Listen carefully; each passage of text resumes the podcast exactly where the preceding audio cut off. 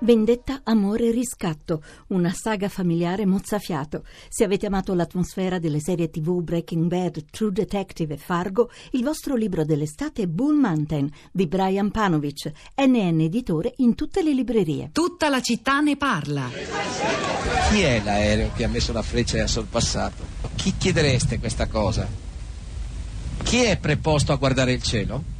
Chi ha il compito di separare i buoni dai cattivi?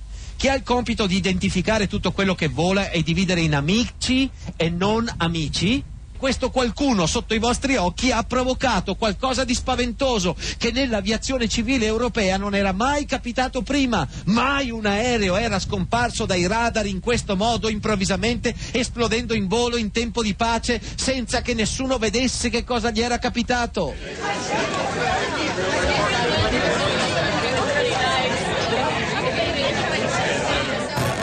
Avrete riconosciuto la voce di Marco Paolini, Tigi, Canto per Ustica, lo spettacolo teatrale scritto insieme allo scrittore Daniele Del Giudice, andò in scena nell'estate del 2000 a Bologna, a Palermo.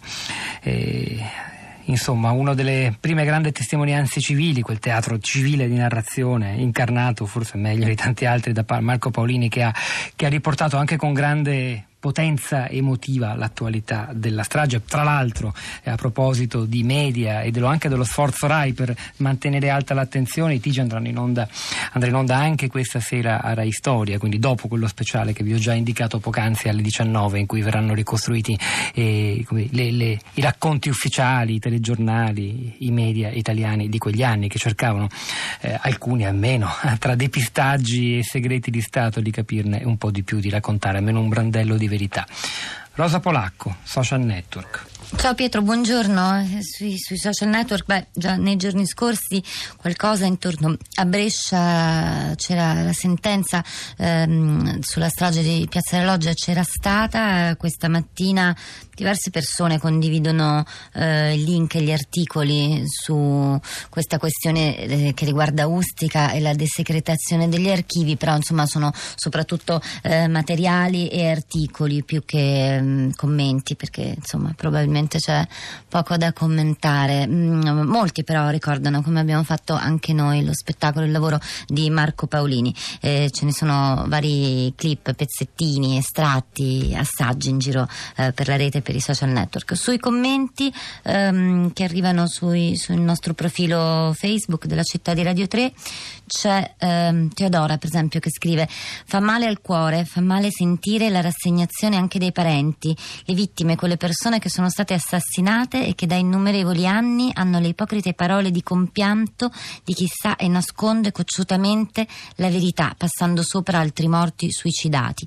Nessuna meraviglia gli armadi svuotati dalle carte compromettenti compromettenti e chi crede che la concessione all'apertura sia avvenuta senza un controllo preventivo che gli archivi fossero stati depurati dalle carte compromettenti è, ditelo voi, che cos'è? Io sono stanca e disgustata. Mm, Panzera dice ho l'impressione che la documentazione sia stata desecretata perché si sapeva perfettamente che non conteneva niente.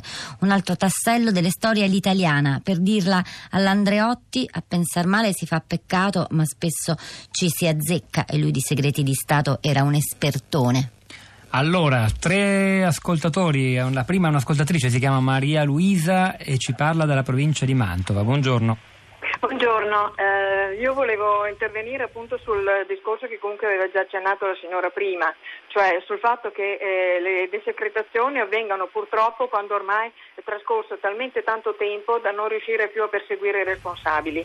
E mi riallaccio, anche se sembra una cosa completamente distante, sì, in questo caso diciamo, io mi permetto di correggerla, non era affatto detto che andasse così, in realtà eh, non si trattava di desecretazioni che potevano aprire necessariamente nuove inchieste giudiziarie o processi, serviva per fare chiarezza, per avere un'idea della storia, non è venuto fuori nulla ma è stato un po' una sorpresa per tutti scoprire che il Ministero dei Trasporti non ha i dati sul traffico navale aereo di quegli anni, insomma. È, è difficile immaginare che chi ha voluto a partire da Matteo Renzi la desecretazione sapesse di questo nulla.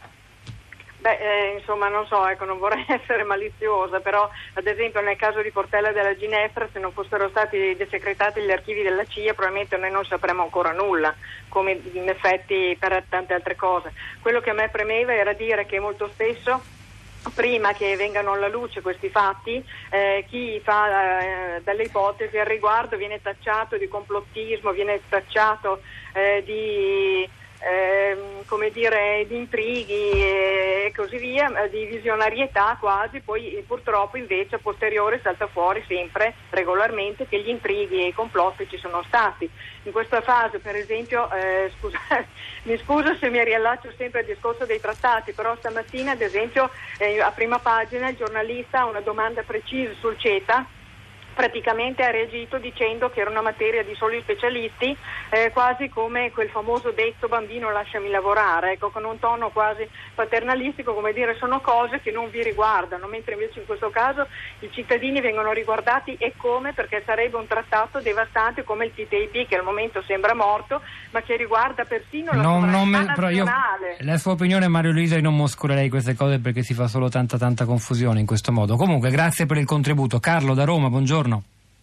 Buongiorno, mm, volevo ricordare che eh, dopo il fatto di Ustica ci fu una serie di strane morti di personaggi che in qualche modo eh, conoscevano, potevano conoscere i fatti, di persone diciamo così informate sui fatti. E adesso non ne ricordo più i nomi, mi sembra che ci fosse un sottufficiale dell'aeronautica, quello che era detto ai radar la notte di Ustica, e altre, eh, più, di, più, più persone insomma vennero scomparvero. Ora probabilmente ci sono dei legami, forse no, però credo che indagando anche su quella strada si potrebbe arrivare a qualcosa. Forse diciamo, per quello che ne so io leggendo i giornali, è una pista che è rimasta un po' trascurata. Guardi, ecco. non c'è più il giudice meglio che potrebbe risponderle con maggiore, anzi, con tutte le, le, riserve del caso, visto che le indagini sono in corso. Ma insomma, raccogliamo anche questa sua eh, opinione. Antonio da Torre Annunziata. Buongiorno. Pronto? Buongiorno, Pronto, buongiorno. Sì, prego, lei. Uh, niente, semplicemente ho ricordato di aver visto quella trasmissione in quei giorni che avevamo gli occhi umidi per eh, le, le, cose che avvenivano sotto gli occhi di tutti e con l'offesa all'intelligenza di chiunque perché appunto si pare che la, quella notte la, la, la, la portaerei Saratoga fosse nella rada di Napoli con tutti i radar spenti, va da sé e chiunque imbecille fosse passato di là avrebbe voluto bombardarla e distruggerla. E pare qualcuno abbia autorevolmente scritto che la strage di Ustica è un depistaggio fin dal nome pare che l'incidente sia avvenuto altrove, ma se avessero detto l'altrove preciso qualcuno magari poteva correre in tempo a verificare e quindi l'hanno spostato geograficamente. Parlerei per ore e ore, ahimè, io vengo da Piazza Fontana nel senso che avevo 19 anni all'epoca di Piazza Fontana e stiamo ancora aspettando. Pinelli, Calabresi, boh, gli anarchici Vabbè, io trovo che siano tutte offese all'intelligenza del, della, della, media quadratica dell'essere umano, quindi fate voi. Ah, Poi siamo complottisti e, che, complottisti e crediamo al CETA e al TTP e alle... Il problema ah, è cercare di siamo, rispondere. Siamo naif, siamo molto naif. il problema non è abbiamo i potenti mezzi intellettuali che, di cui sono stati altri. Eh, il problema è riuscire a rispondere, come dice lei, all'offesa all'intelligenza con l'intelligenza, no? quindi cercando di mantenere la luce dell'obiettività, eh, guardando le cose nella loro specificità, eh, con, mantenendo l'obiettività, altrimenti come dire, il complottismo fa un po' pandan con i complotti, ma insomma questa è un po' la mia opinione. Rosa Polacco. E le opinioni invece sui social network sono più eh, emotive, mm, Pietro, soprattutto quando sono testimonianze. Qui c'è eh, qualcuno che commenta anche rispetto a Brescia. Francesca dice: Il mio problema è che quando cerco di condividere il mio entusiasmo verso questa vittoria, si riferisce alla sentenza dell'altro giorno, la reazione della gente è comunque intiepidita o depressa da quei pesantissimi 43 anni. Io mi sforzo di predicare il valore della memoria in obiettivi di giustizia, ma serve a poco. Um, Nino scrive l'insabbiamento è una delle pratiche fondamentali della nostra mortificata democrazia, un muro di gomma irrinunciabile dei poteri forti e le loro stragi.